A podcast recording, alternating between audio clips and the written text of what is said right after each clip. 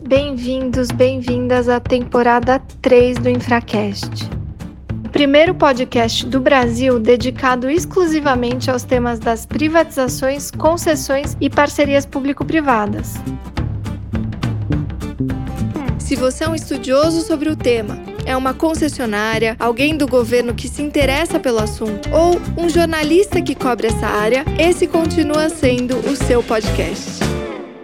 Quando o Infracast surgiu, há exatos dois anos atrás, a minha ideia e do Fernando, que foi quem criou o podcast comigo, era de trazer alguma luz sobre as coisas que aconteciam dentro da administração pública, em especial relacionado aos projetos de PPPs e concessões a gente foi conquistando uma audiência super interessante. A gente começou então a interagir com os nossos ouvintes. E muitos dos pedidos que a gente começou a receber era de termos mais entrevistas com procuradores e com um olhar da procuradoria sobre os temas, os mais diversos temas que recheiam as pautas das PPPs e concessões no Brasil. Foi aí que surgiu a ideia então de a gente fazer o Noite Adentro com Saneamento. Esse é o novo quadro do Infracast, um quadro que surgiu dessa ideia de trazer uma voz para as procuradorias e de interagir mais com a Procuradoria do Estado de São Paulo, que vem de forma emblemática desenhando os rumos de aplicação efetiva do novo marco de saneamento, a Lei 14026 de 2020, que fez aniversário recentemente, e foi nesse contexto que eu convidei quatro procuradoras super experientes, que na verdade são idealizadoras do Noite Adentro junto comigo. São todas procuradoras do estado de São Paulo e todas elas atualmente integram a assessoria jurídica do gabinete do governador do estado de São Paulo. A primeira delas é a Inês Coimbra. A Inês é justamente a procuradora coordenadora da assessoria jurídica do gabinete do governador do estado de São Paulo e ela tem vastíssima experiência atuando na procuradoria. Ela é mestre em direito público e ela também já foi chefe da consultoria jurídica da Secretaria de Habitação do estado de São Paulo e do Departamento de Águas e Energia Elétrica do estado de São Paulo, o DAEE, uma das grandes estrelas aqui que vem nos brindar com a sua presença no Noite Adentro é a Flávia Della Coleta. A Flávia é uma das procuradoras que foi grande responsável por acompanhar a tramitação da nova lei que altera o marco de saneamento e fazer a aplicação de todos os novos conceitos no contexto de São Paulo tanto para a Sabesp quanto para os demais contratos de saneamento em todo o estado. Além disso, a Flávia tem vasta atuação na Procuradoria, tendo sido responsável pelo contencioso do Departamento de Estradas de Rodagem em São Paulo, onde foi responsável, por exemplo, por implementar toda a coordenação dentro da PGE da implantação do Rodoanel Mário Covas. A Flávia é também mestre em Direito pela PUC de São Paulo. Outra grande personagem que vem aqui rechear esse Noite Adentro com muito conhecimento é a Alessandra Obara. A Alessandra foi responsável pela consultoria jurídica da Artesp durante a revisão dos aditivos de 2006, que já foi inclusive um episódio aqui do Infracast, vale a pena rever. E ela é também e foi a grande responsável dentro da Procuradoria do Estado de São Paulo por acompanhar os desdobramentos de uma decisão emblemática do Supremo Tribunal Federal, na de 1812, que delibera né, e discute a titularidade dos serviços de saneamento em regiões metropolitanas. E por fim, uma grande conhecedora dos temas aplicáveis do saneamento no Brasil e no estado de São Paulo, que é a Camila Rocha Viana. A Camila, ela é mestre em direito e é mestre também em economia. De 2014 a 2018, uma das responsáveis pela assessoria de empresas e fundações do gabinete do Procurador-Geral do Estado de São Paulo. Ela foi uma das grandes responsáveis por realizar a aplicação da nova lei das estatais, a Lei 13303, para o contexto das empresas públicas e sociedades de economia mista em São Paulo, inclusive a própria Sabesp. Ela também acompanhou, junto com a doutora Flávia, a tramitação do novo marco, a Lei 14026, e ficou responsável, junto com ela, por fazer as adaptações necessárias para que este novo contexto pudesse se aplicar para o estado de São Paulo. Vocês estão vendo que eu estou super bem acompanhada nessa jornada do Infracast com o Noite Adentro com Saneamento. Vale a pena acompanhar. No nosso Noite Adentro com Saneamento, a gente retoma aqui o tema do novo marco legal de saneamento. Novo, a gente já quebrou esse paradigma, né? Mas para falar aqui de um tema super importante e interessante, que é o que acontece agora com os contratos que já existiam antes desse novo marco tanto os contratos de programa, e aí tem toda uma celeuma relacionada a isso, né? Até porque o novo marco ele traz aí uma áurea de tentar trazer mais privatização, digamos assim, para dentro do cenário do saneamento. E, enfim, foram idas e vindas dos regramentos relacionados a contratos de programa. E eu queria saber de vocês, então, mulheres incríveis que militam e que atuam e que são autoridades do saneamento, o que, que acontece com esses programas? Quem começa? Não sei se eu vou começar, mas depois dessa apresentação dá, dá até um certo receio. Mas eu acho que esse é um dos pontos mais delicados do marco, é como lidar com os contratos contratos de programa. Eu acho que eles ficaram com um estigma muito grande, e de fato, talvez com alguma razão, porque muitos desses instrumentos, que em geral são firmados entre as estatais, né, as companhias estaduais e os municípios, eles não têm metas, não têm indicadores de qualidade do serviço, não têm cronograma de investimentos. Então, se creditou muito do déficit do setor a uma deficiência do instrumento né? O que talvez, enfim, acho que isso dá uma outra discussão se de fato o problema é do instrumento, porque a lei 11.107, que disciplina esses contratos, ela fala que eles devem observar a lei geral de concessões, então não tem uma razão normativa, legal para eles não terem um planejamento, não terem metas, mas, mas não tem licitação. Não tem licitação, de fato, eles não são na largada, não, não há uma concorrência, mas fato é que na sua estrutura, nas suas cláusulas essenciais, ele deveria observar a lei geral Enfim, muitos contratos não têm essa previsão. E aí ficou, acho que a grande discussão ali também um pouco, negociação, pressão dos governadores, lobby, enfim, das estatais, vai idas e vindas, por quê? Né? Eu tenho uma série de contratos, veio uma disposição dizendo que esses contratos eles seriam mantidos válidos, né? seriam considerados válidos desde que preenchidos dois requisitos, que eu já vou entrar, e havia também uma previsão de que eles poderiam ser renovados por mais 30 anos, que é o famoso artigo 16, que foi vetado, e como você falou, nas razões de veto se fala muito em é necessário privilegiar a livre concorrência, a livre iniciativa, que permitir a renovação desses contratos seria uma forma de postergar uma solução que precisa ser imediatamente implementada, ou enfim, no, num horizonte aí de, de médio prazo. O fato é que hoje a gente tem contratos, eles não podem ser renovados, mas como que eles são considerados válidos, né, à luz do novo marco? As concessionárias, né, os prestadores, e isso vale tanto para contrato de programa quanto para contrato de concessão, enfim, contratos licitados,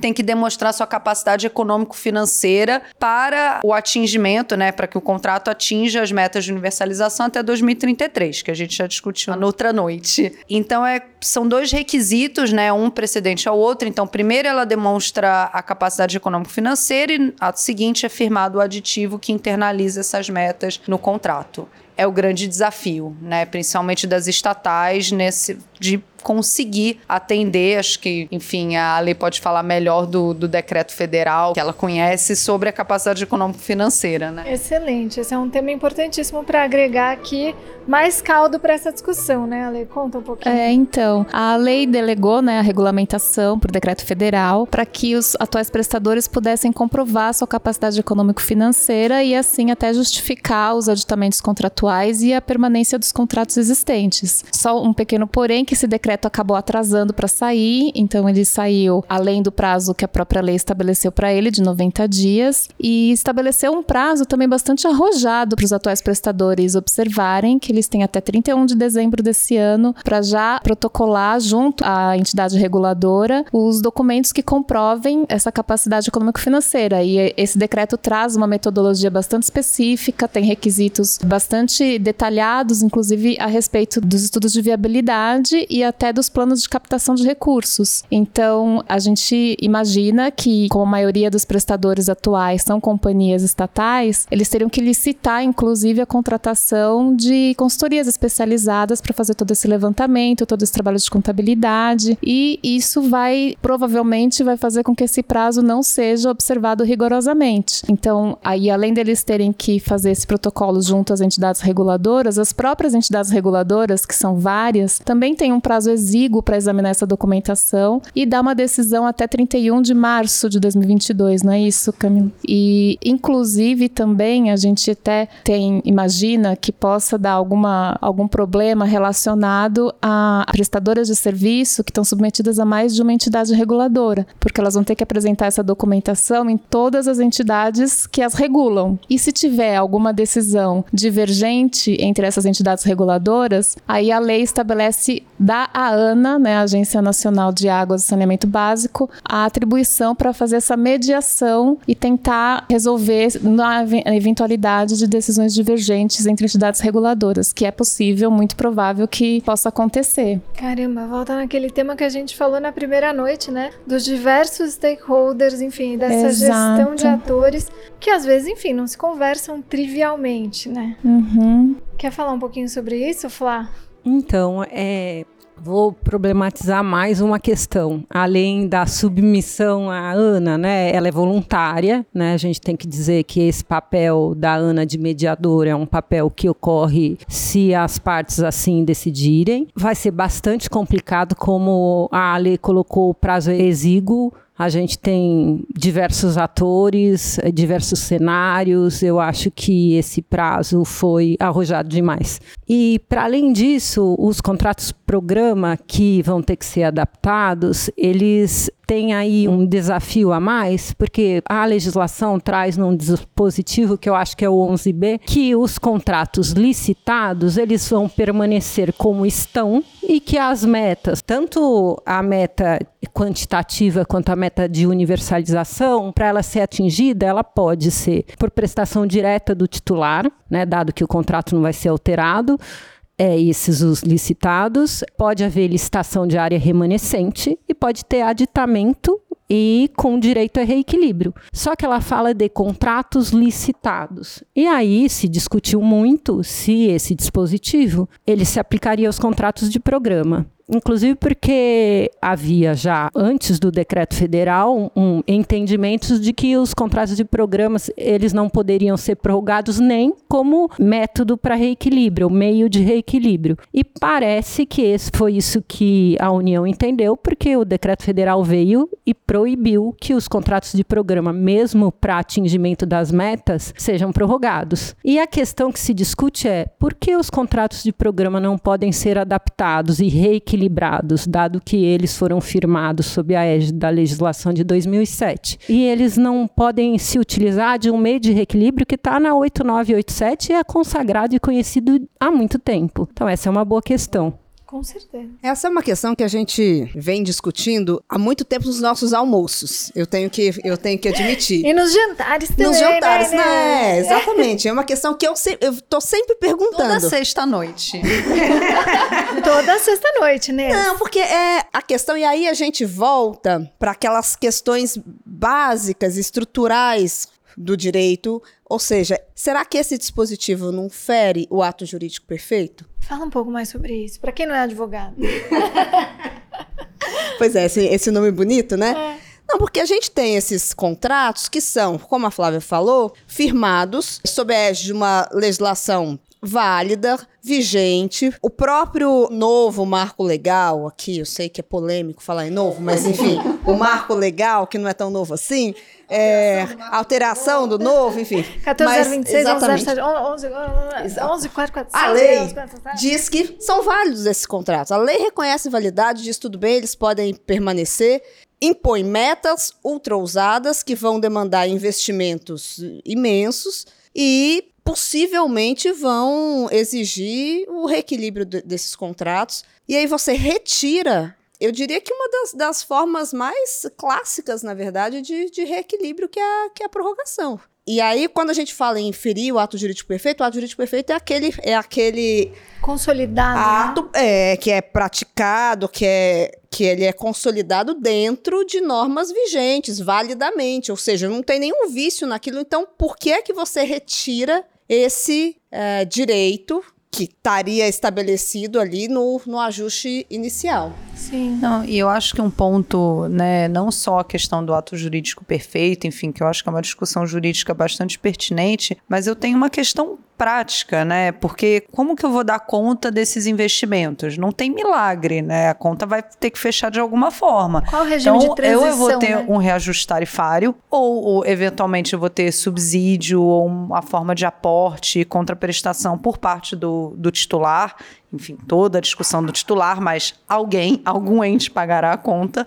E aí você suprime a possibilidade de prorrogação. Bom, é, a gente fica um pouco limitado. Os entes federativos eles estão com, né, com uma situação fiscal delicada, principalmente no, num contexto vai pós-pandêmico, se é que a gente já pode falar assim, e reajuste tarifária, como a gente fala a todo momento. A tarifa de saneamento é muito sensível, né? Você aumentar essa tarifa, então não tem milagre. Eu não sei exatamente como que essa questão vai ser equacionada, porque voltando, a gente sempre volta para as mesmas questões, né? A gente trouxe metas uniformes para um país que tem um, uma realidade muito heterogênea em relação à oferta de serviço de saneamento. Então, a quantidade de investimento, talvez em São Paulo, não vai ser igual, enfim, em algum estado é, do Nordeste ou do Norte. E quem que vai pagar essa conta? Só problematizar um pouquinho, mas é realmente para a gente discutir. Eu sou totalmente sensível a tudo isso que vocês estão falando e, aliás, acho absolutamente pertinente, porque é trazer o, o operacional para a mesa, né? O que, que acontece com uma determinação legal que talvez seja infactível, né? Dados todos esses contornos que vocês colocaram. Chutando números aqui, porque com certeza não estou com eles mais atualizados, mas a gente tem pelo menos 26 empresas estatais, né? Se a gente considerar o decreto de regulamentação federal que a lei colocou aqui, possivelmente três delas, estou chutando, tá?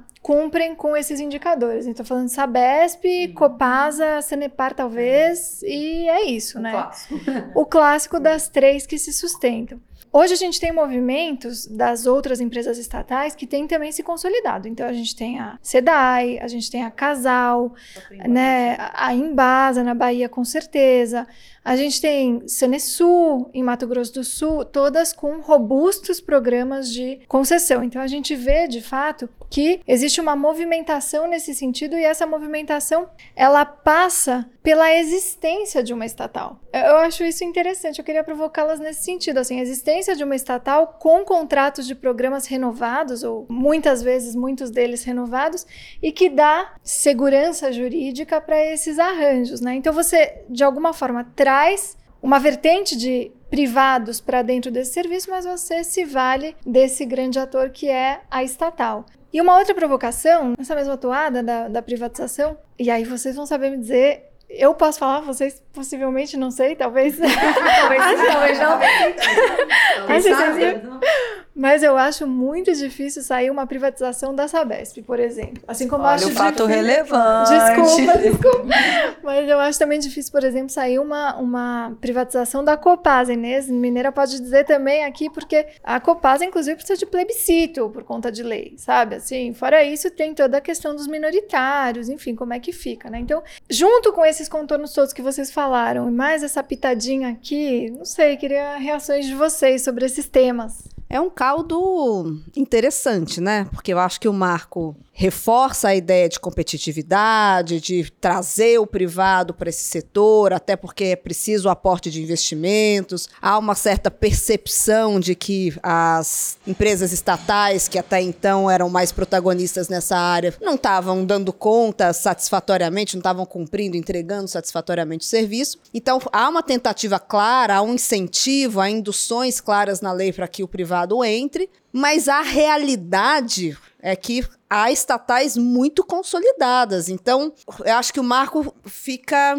com um pé em cada canoa. E eu acho que é uma coisa complicada, né? E também, Isadora, Inês, meninas, uma coisa que para a gente pensar é que num setor tão heterogêneo, numa realidade de país tão heterogênea, se faz sentido você suprimir um modelo institucional. Certamente o setor ele precisava de um incentivo a competitividade, que o privado viesse. Mas será que o caminho é a legislação suprimir um modelo institucional? Eu acho que é uma questão para se pensar. Talvez não todos os sistemas, não todas as regiões, não todos os municípios devam ter a prestação por estatal. Mas será que proibir o contrato de programa é a solução? Você precisa suprimir esse instituto? Perfeito, eu acho essa provocação excelente, de todas vocês, aliás. E como que fica o momento da competição, né? Porque muitas das discussões que a gente vê acontecendo no setor é justamente, bom, então se as estatais, elas têm realmente uma relevância, né, e um protagonismo tão grande, não seria o momento delas se entre aspas, tá? Profissionalizarem não é, enfim, demérito algum às organizações. Pelo contrário, é um trabalho enorme e até o, o antigo novo marco, a 11445, ela veio na toada de fortalecer o que já se fazia de forma precária, né? Que era justamente prestar serviços como dá, com pouco investimento, com a sensibilidade das tarifas, porque de fato nenhum prefeito titular do serviço, ato jurídico prefeito,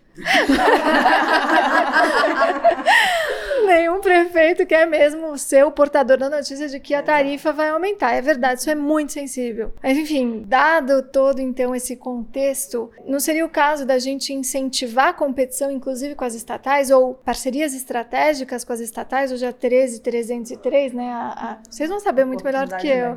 A oportunidade de negócio. E aí, como fica isso? Nossa, são vários pontos, né? Acho que a gente poderia ficar a noite inteira falando noite adentro, noite adentro do futuro das estatais, né? Porque acho que ninguém sabe, até porque o próprio grupo de estatais é muito diversificado, né? A gente sempre fala de Copasa, Sanepar e Sabesp, que são os capital aberto, que vem nesse movimento de, é, seja pela participação minoritária, enfim, aperfeiçoamento de governança. Acho que muitos mecanismos que a Lei 13303 trouxe, essas companhias já tinham muito solidificados, implementados, enfim, acho que não teve grande, não foi uma grande novidade ou uma dificuldade em adaptação, ao contrário em relação a outras estatais. Mas é, acho que são vários pontos, né? O ponto que a Flá colocou, ah, será que vale a pena suprimir o modelo institucional? Que é exatamente uma das discussões que foi levada ao Supremo, né? Por que suprimir, enfim, contrato de programa como uma decorrência da disciplina do convênio de cooperação, de arranjo entre entes federativos? Por que suprimir especificamente em relação a um setor? Qual que é o,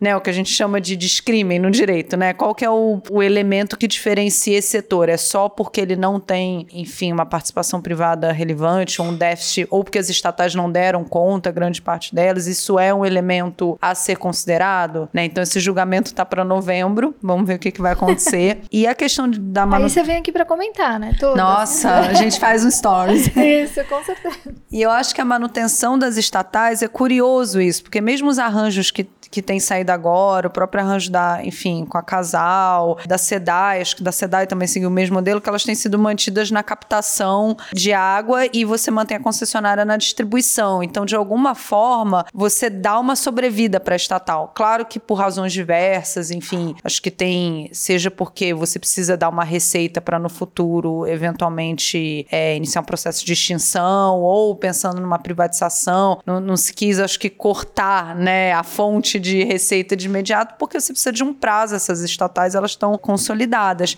Mas fato é que elas permanecem. Né, como atores relevantes, que não, podem ser desconsiderados, porque todo o arranjo passa por elas. Acho que talvez um desafio também dos próximos modelos é pensar, e fora a questão delas atuarem como hub de subsídio cruzado, enfim, que a gente pode falar num outro momento, mas é como é, reinventar um modelo sem uma presença tão relevante, significativa da, das estatais. Falando nessa, nesse ponto do subsídio cruzado, antes de te passar a palavra, falar, mas você fica Não. super à vontade. Vocês acham que os contratos que sejam celebrados com eventuais privados no futuro, eles são suficientes ou eles dão o emolduramento suficiente para gerar o incentivo apropriado, né? A gente fala muito de tarifas sociais e outras tantas coisas, mas para gerar o incentivo apropriado para que haja esse equilíbrio no sistema e, enfim, todos os clientes, né, os usuários conectados à rede possam ter justiça, é, enfim, tarifária? O que, que, que vocês acham sobre isso? É, boa pergunta, Isadora. Eu acho que é um tema bastante palpitante. Por isso que, ao meu ver, eu acho que suprimir modelo institucional, não sei se é um acerto, porque certamente, mesmo, né, como a Camila falou do subsídio cruzado, que as estatais faziam, funcionavam assim, o, o novo marco, a gente vai falar né, numa próxima noite adentro, mas o novo marco ele tenta trazer uma solução que é prestação regionalizada, mas certo é que mesmo com a prestação regionalizada, pode haver municípios em que esse, essa viabilidade econômica não aconteça. Tanto que tem um dispositivo, a própria lei reconhece isso, porque ela permite o que a gente falou em outra noite adentro, o tal chorinho, é justamente quando nos estudos para licitação, mesmo com a regionalização, você não consegue economicamente viabilizar a meta de universalização. Então você pode prorrogar para 2040 e pode ser que mesmo mesmo com as estruturas de prestação regionalizada, você não consiga universalizar. E por que impedir, então, arranjos interfederativos? Porque o contrato de programa nada mais é do que uma gestão forma, uma né? gestão associada, uma forma que se dá para esse arranjo, que é um arranjo interfederativo e que, como a Camila falou, a discussão foi para o Supremo justamente porque a gente tem um dispositivo constitucional que, que o permite. Perfeito. É, fato é que de uma forma ou de outra, as empresas estatais e o seu regime um pouco mais flexível, né, digamos assim, permitiu que fossem se amoldando às necessidades e de alguma forma municípios pudessem aderir a essa prestação em tempos diferentes, sem a burocrática competição que se dá por meio de uma licitação. Mas esse é tema para um próximo Noite Adentro. A gente já está aqui mas esse é tema para um próximo Noite Adentro. Então, em breve, minhas queridas, obrigada pela aula de hoje, porque realmente, enfim, vocês são, como eu disse, autoridades no tema. É uma delícia discutir com vocês. E a gente fica aqui noite adentro mesmo falando de tudo, mas esse é tema para uma próxima pílula. Tá certo. obrigada, obrigada. Toda a mídia do Infracast tem coordenação executiva de Gabriel Farrardo.